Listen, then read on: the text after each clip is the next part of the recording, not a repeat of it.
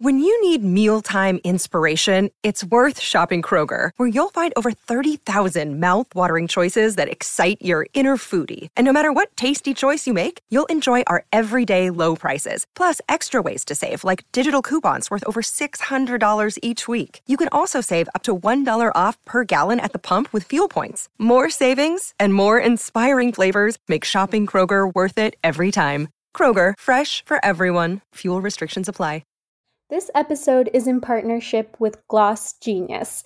Made for salons and spas, Gloss Genius is the only business management and payments platform that makes it easy to grow revenue and enhance the client experience, which we are all about here on the Treatment Room.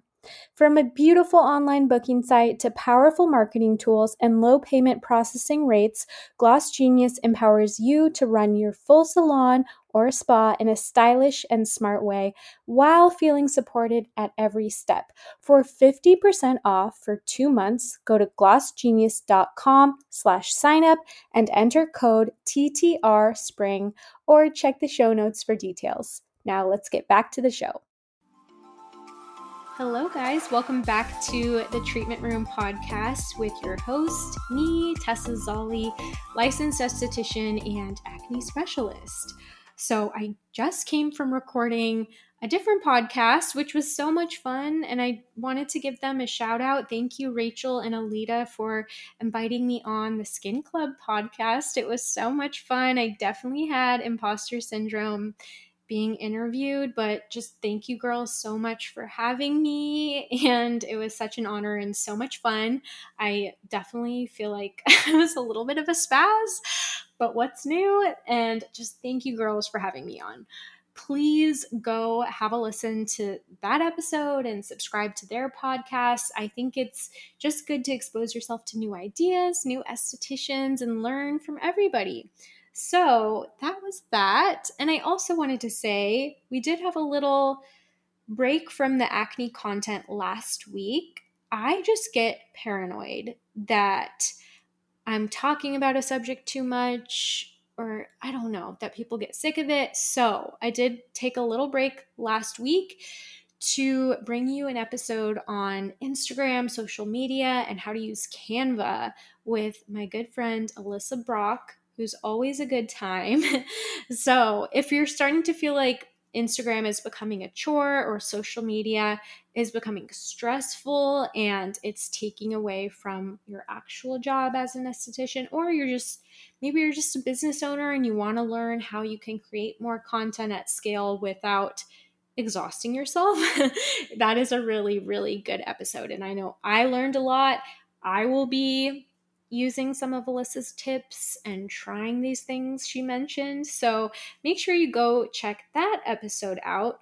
And then my last little thing I wanted to say is that this will be episode three in my acne series. So we had episode, I think it was episode ninety, if I'm not mistaken, the A B C O's of acne, which is kind of the foundational episode for the for the other acne episodes to come. So I highly suggest you listen to that one first so you can understand what's really creating this impaction. And once you understand that, I think the lifestyle factors will make even more sense because you'll understand at the root of acne what is going on.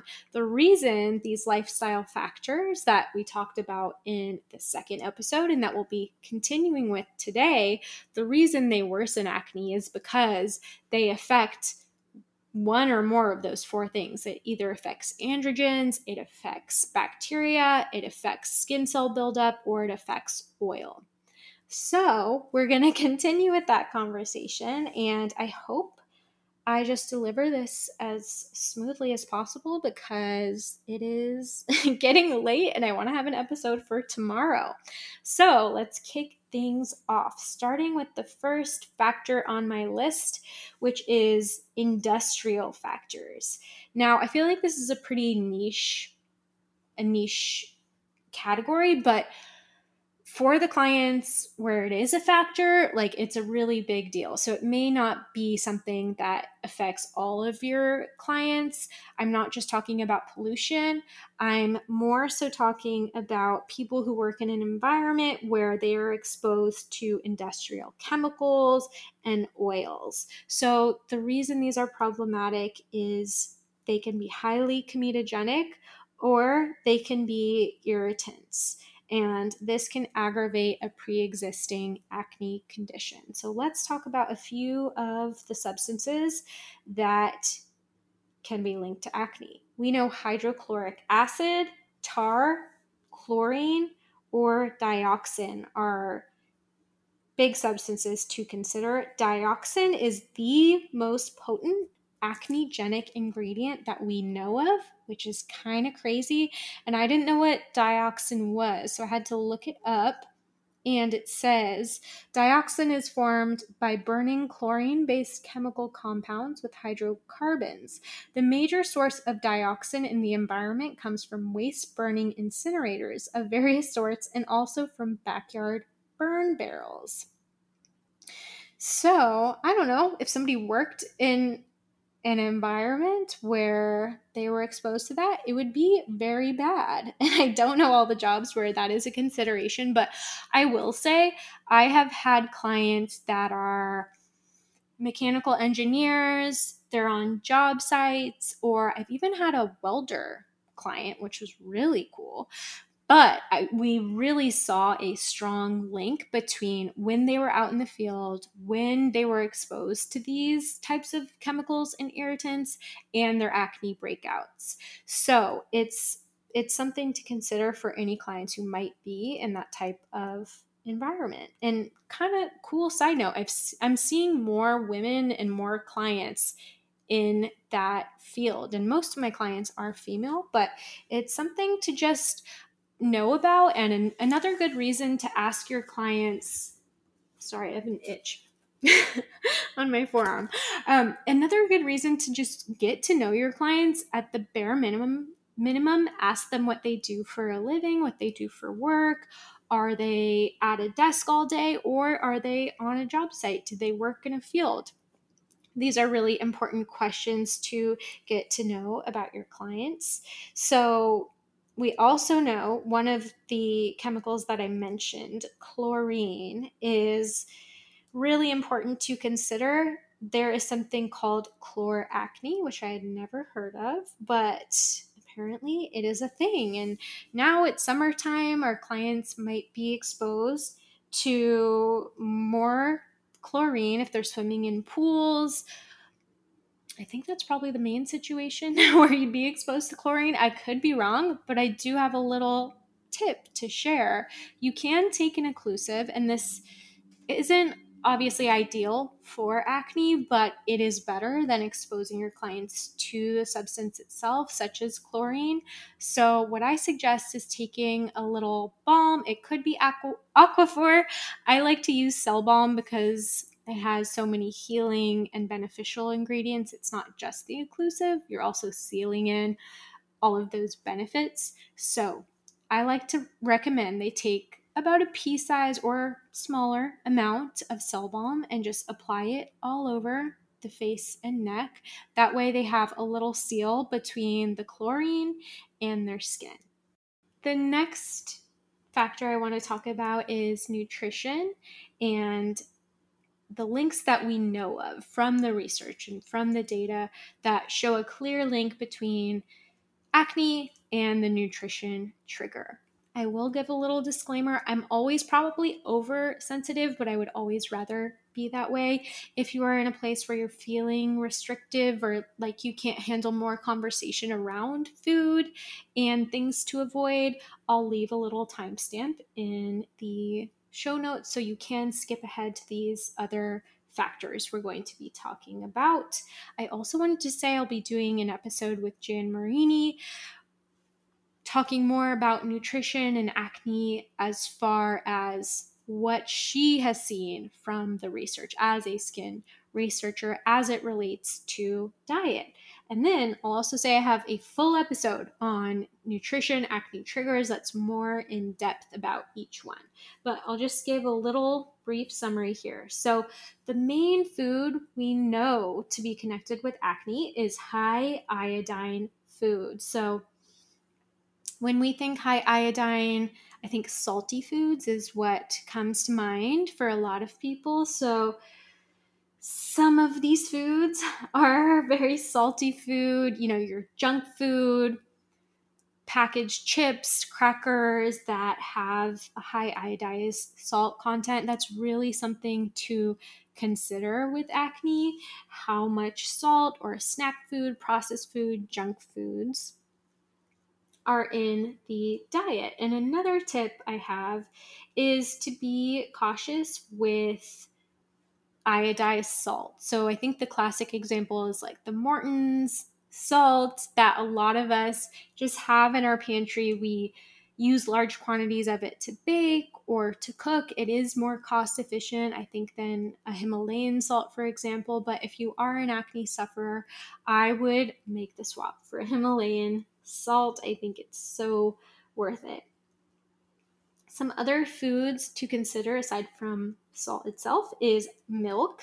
One of the reasons we know is that iodines have been traced to cattle salt blocks, kind of crazy, in addition to hormone-infected cows for dairy products. And dairy, it does include yogurt, of course, milk, coffee creamers, even certain protein bars or protein powders. Milk can be in a lot of different food products, especially processed foods.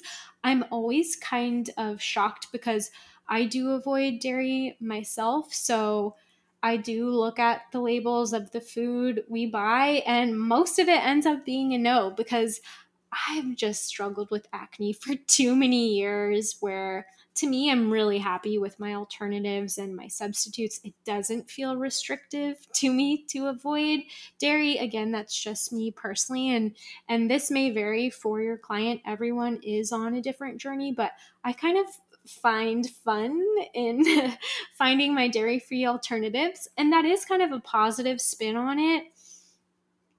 I think making, uh, making, a lifestyle modification more positive is just more fun for everyone. So maybe even inviting your client to explore some new dairy-free cheeses at Trader Joe's or finding a new dairy-free yogurt or ice cream can be a great bridge between them making a lifestyle change. So it doesn't feel like, oh no, I'm cutting out all my favorite things. I can't have pizza. I can't have ice cream.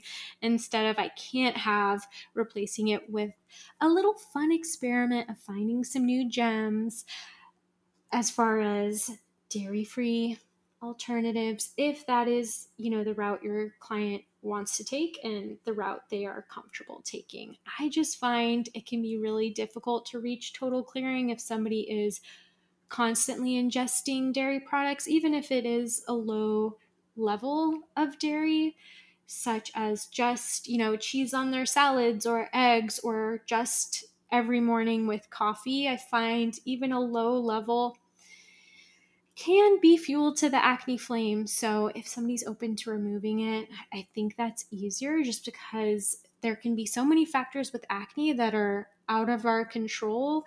If there are certain ones we can use to our benefit, I think it can be a big asset, especially if somebody's investing in professional treatments and professional home care.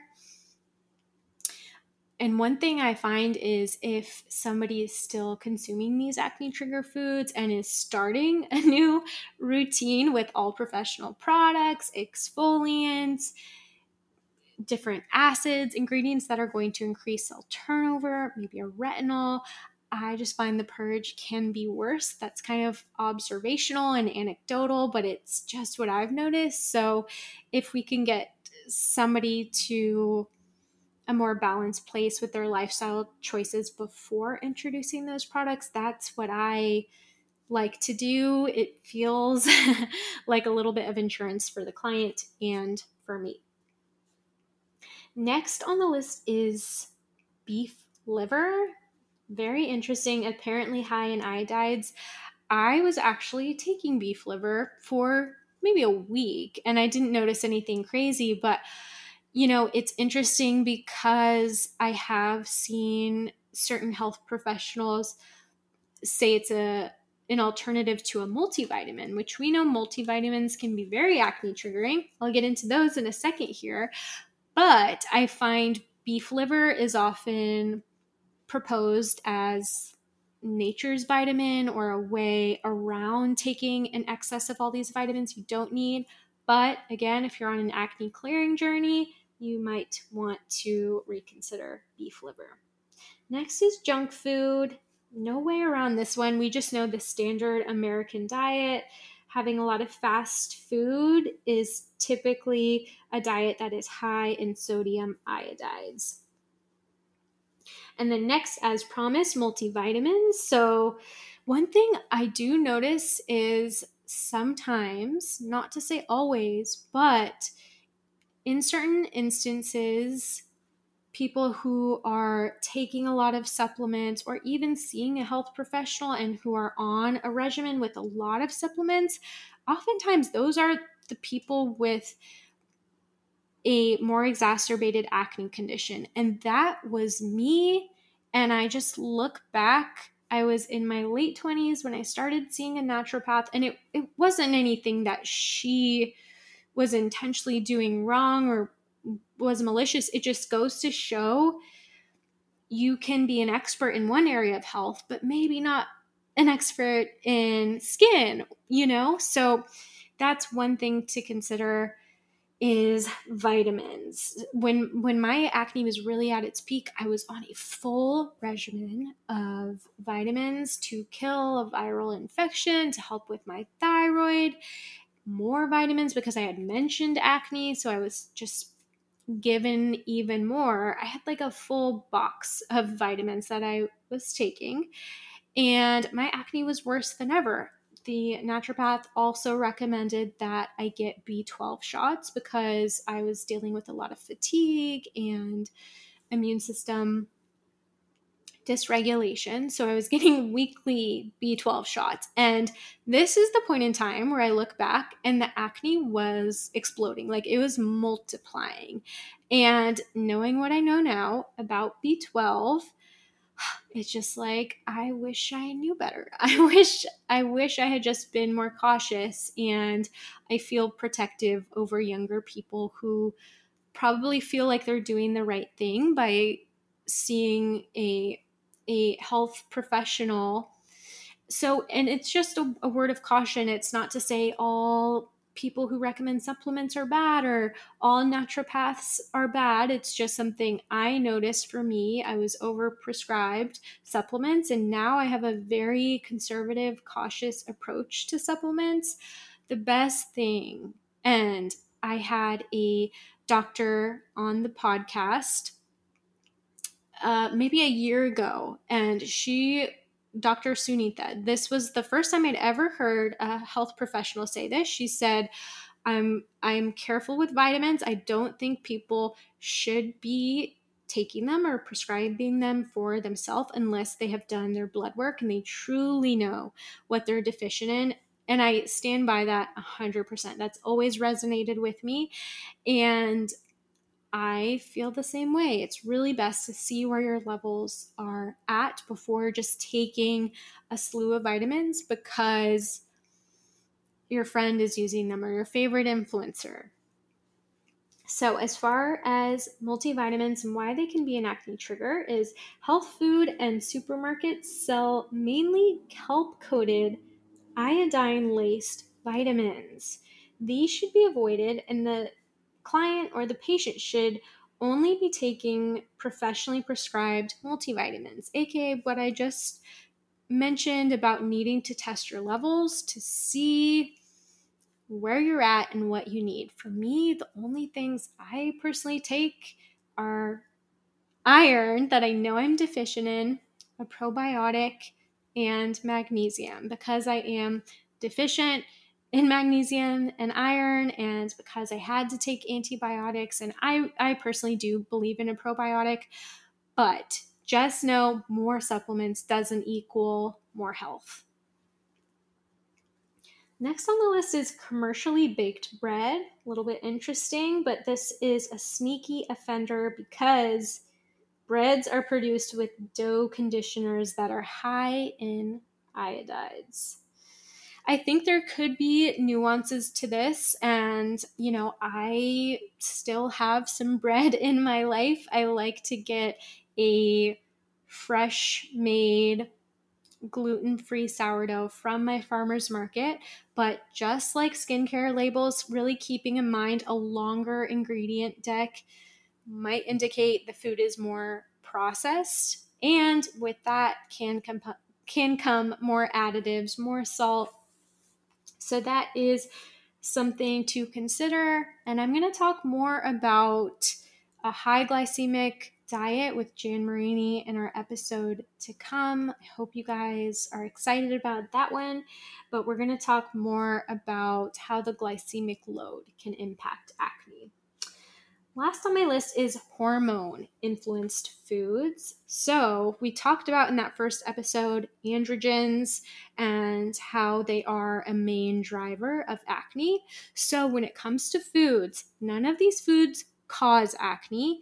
Really, it's those factors we talked about, the androgens, bacteria, skin cells, and oil that are at the root of acne. That is why in the follicle we have that impaction, but certain foods can influence our androgens. So certain foods can have a testosterone-like effect on the body, such as peanuts or peanut oil. These are a high androgen food and a high oil food that can stimulate sebaceous glands, similar to the way hormones do. And I just, peanuts are another one. Really looking back on my acne journey, it's funny because I loved peanut butter so much. It became a running joke with my best friend that by by the time the night was over in college, when we woke up in the morning, there was always a jar of peanut butter on the bedside table. And that was like our go-to snack. And it was my go-to snack when I worked in spas, funny enough. I would get home, you'd be exhausted, you don't feel like making anything crazy. I'd always eat dinner, but I'd want a snack because facials are a lot of movement, require a lot of energy. So my little snack would be bananas and peanut butter, or just, if I was really tired, just scooping peanut butter from the jar, like lots of spoonfuls. And there were days I would wake up and it was it was pretty instantaneous. The next day, within twenty-four hours, I would have a family of breakouts on my cheeks. So peanuts are one I really consider to be up there with dairy. Additional suspected offenders when it comes to hormone influenced substances include swimming pool disinfectants, douches, or industrial disinfectants. Next on my list of factors is understanding that different drugs and different prescriptions, or even just recreational drugs, can have an impact on acne. And I'll also say, like all of these factors, of course, this is so bio-individual. These are potential side effects. It doesn't mean if you are taking something on this list, it's bad, you should stop taking it. Actually, I would say the opposite of that. Please talk to your doctor. And I'm just hopeful that this is just sharing awareness about potential side effects of any drugs you or your clients are taking. And if you are nervous, a medication could be triggering your acne. Usually a P D R or the label on your medication will talk about a side effect being acne. So usually it is listed. I do feel like, of course, we don't know everything. We haven't, how could we possibly have research on absolutely everything in every human? So I feel like there could be nuances, but we will go over some of the medications that can affect acne. So first on my list is lithium. So lithium is often prescribed for bipolar disorder, and it can be a true cause of acne. And it is known that it can be very hard to clear patients while they are taking this medication. So that is something to consider. Next, we have thyroid medications. And this is a prime example because I am on thyroid medications. These are known to have high level of iodides, which will aggravate acne, or so they say. It's listed as a side effect. My levels have gone up and down. I've taken different levels of prescriptions. Right now, I'm not currently breaking out, and maybe this gives somebody else hope if your acne is being properly managed.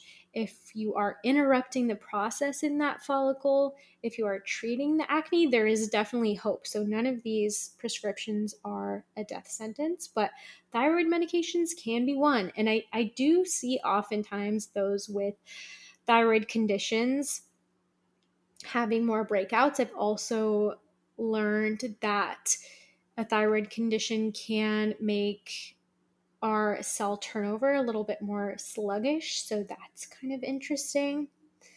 Next is testosterone, kind of an obvious one. This is a hormonal medication that aggravates acne. It would take somebody longer to clear, likely, if they were experiencing breakouts from taking testosterone. Next is progesterone, another hormonal medication that aggravates acne. Again, it will take longer to clear somebody who is taking progesterone. Next is androstenedione. Never heard of this, but it is a hormonal medication that aggravates acne. Next, another hormonal medication, gonadotropin, hormonal medication for pituitary disorder, known testosterone stimulator. There is a slew of many medications. Another one I'll share is corticosteroids. I've seen this in a lot of literature. This treats asthma and lung diseases, but it is known to stimulate sebum production. So the common threads here are it's either affecting hormones or affecting our skin cell production or our oil production, those fundamental things we talked about in that first acne episode. There's a few more that I feel like are, are relevant. Marijuana, probably more common than a, than a lot of these and very popular here in California. Interesting enough, marijuana raises then lowers testosterone levels. I wonder if, if this is something that people are going to click with or say, I noticed more breakouts when I started taking edibles or smoking marijuana. Interesting. I never knew it had an impact on hormones. I will also say, just mention vaping, even though it wasn't on my traditional list. I see a big impact of vaping, and my presumption is it's affecting oxygen levels, which would create an environment that was more conducive to acne. But let's look it up. Vaping and acne. Let's see if we can find any legitimate sources.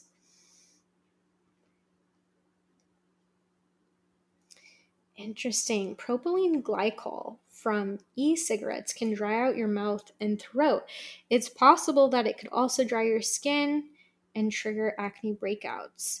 So this is kind of the opposite of a lot of these medications, but we do know when the skin gets dehydrated, that's when our sebum starts to overproduce, and that can easily clog pores and lead to acne.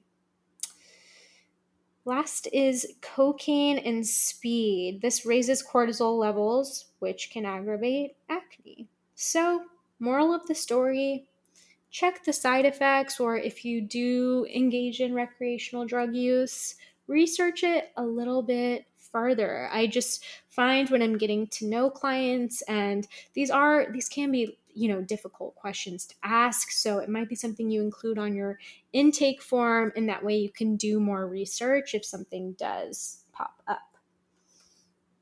Okay, switching gears, I wanted to talk a little bit about some hormonal changes that can impact acne. So next is our menstrual cycle, and this is very specific, but generally on the eighteenth day of the cycle or ten days before the onset of menstruation, this is when predisposed individuals will experience more acne flare-ups.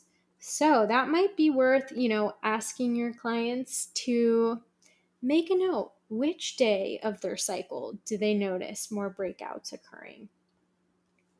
Even mature women in their fifties who have not passed menopause acknowledge that this can be a problem. And really, anytime there's hormonal fluctuations, this is when acne can be exacerbated. And on top of that, of course, when we're on our cycles, we often crave more fast food, more salty foods. So just know that these types of cravings or high intake of these foods can also affect acne.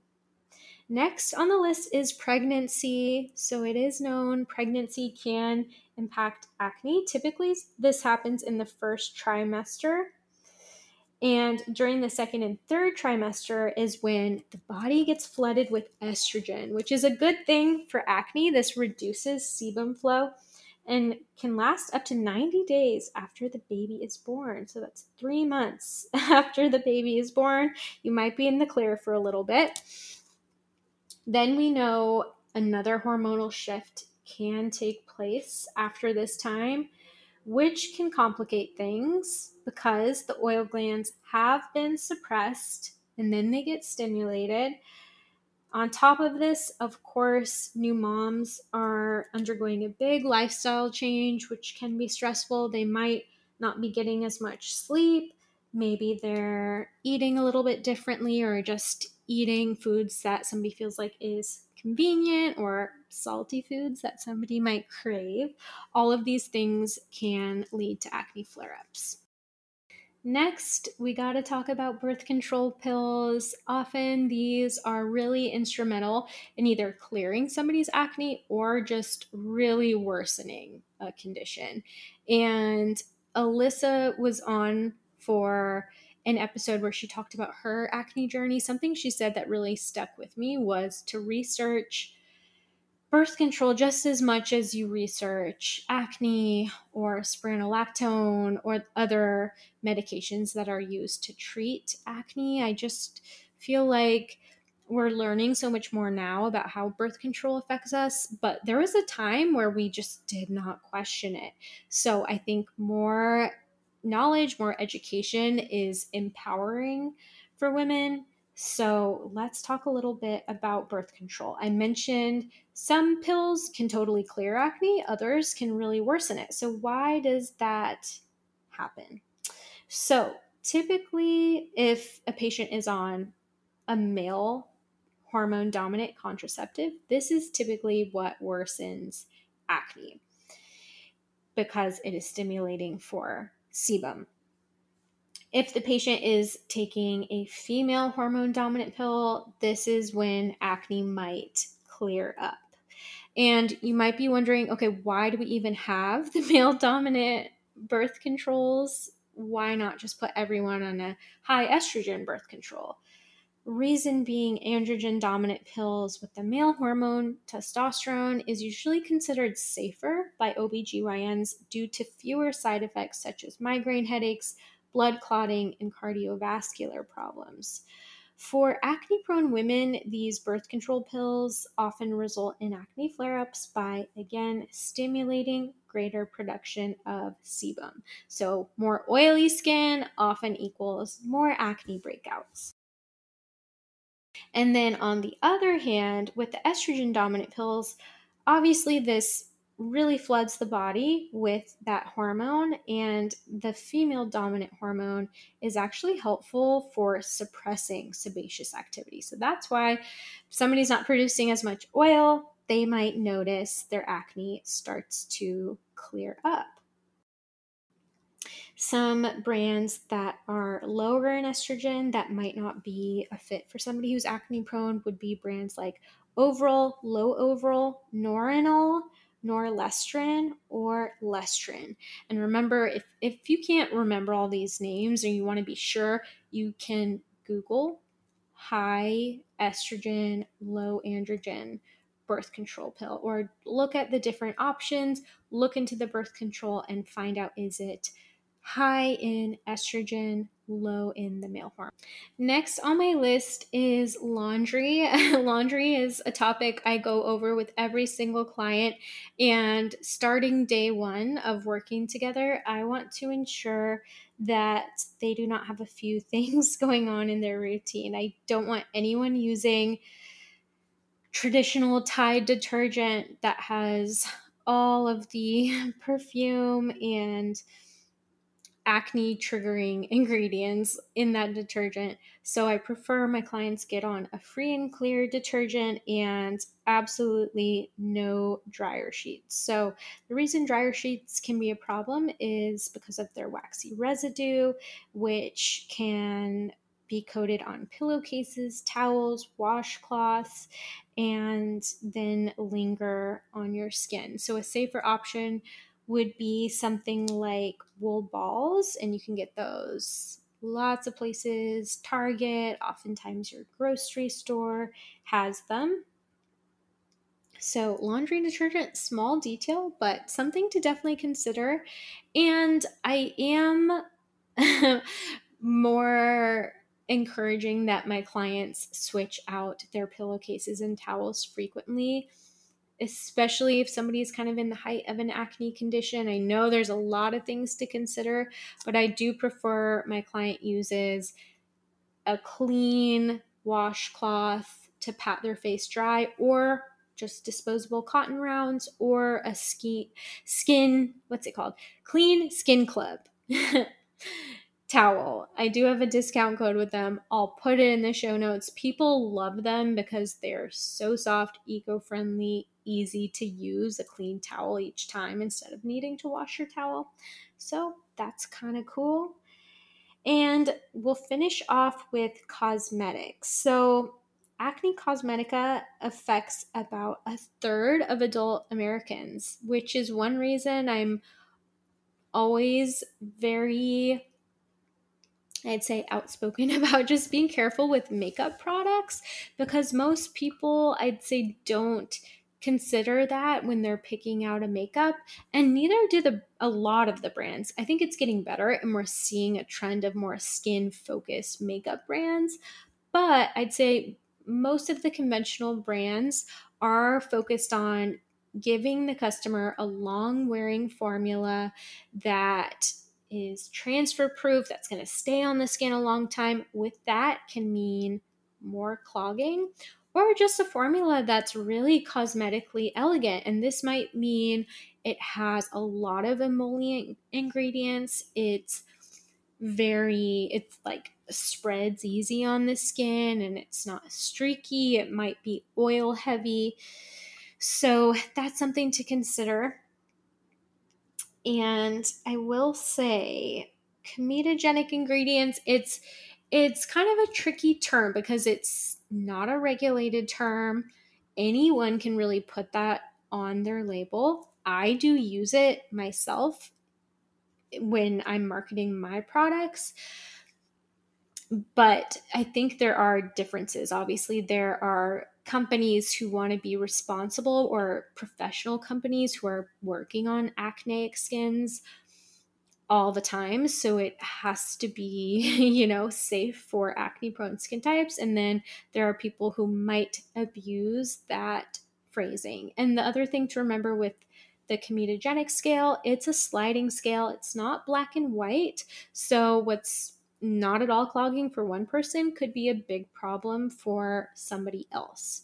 And something I have learned in coming out with my own products and going through that process is that you might want to consider whether a brand does testing on animals, not just for ethical reasons.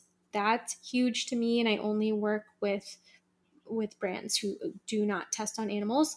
But another reason is that many brands judge a product's comedogenic rating by testing on the backs of bunnies' ears. That's why the cruelty-free symbol exists. There's a lot of testing done on bunnies and their ears.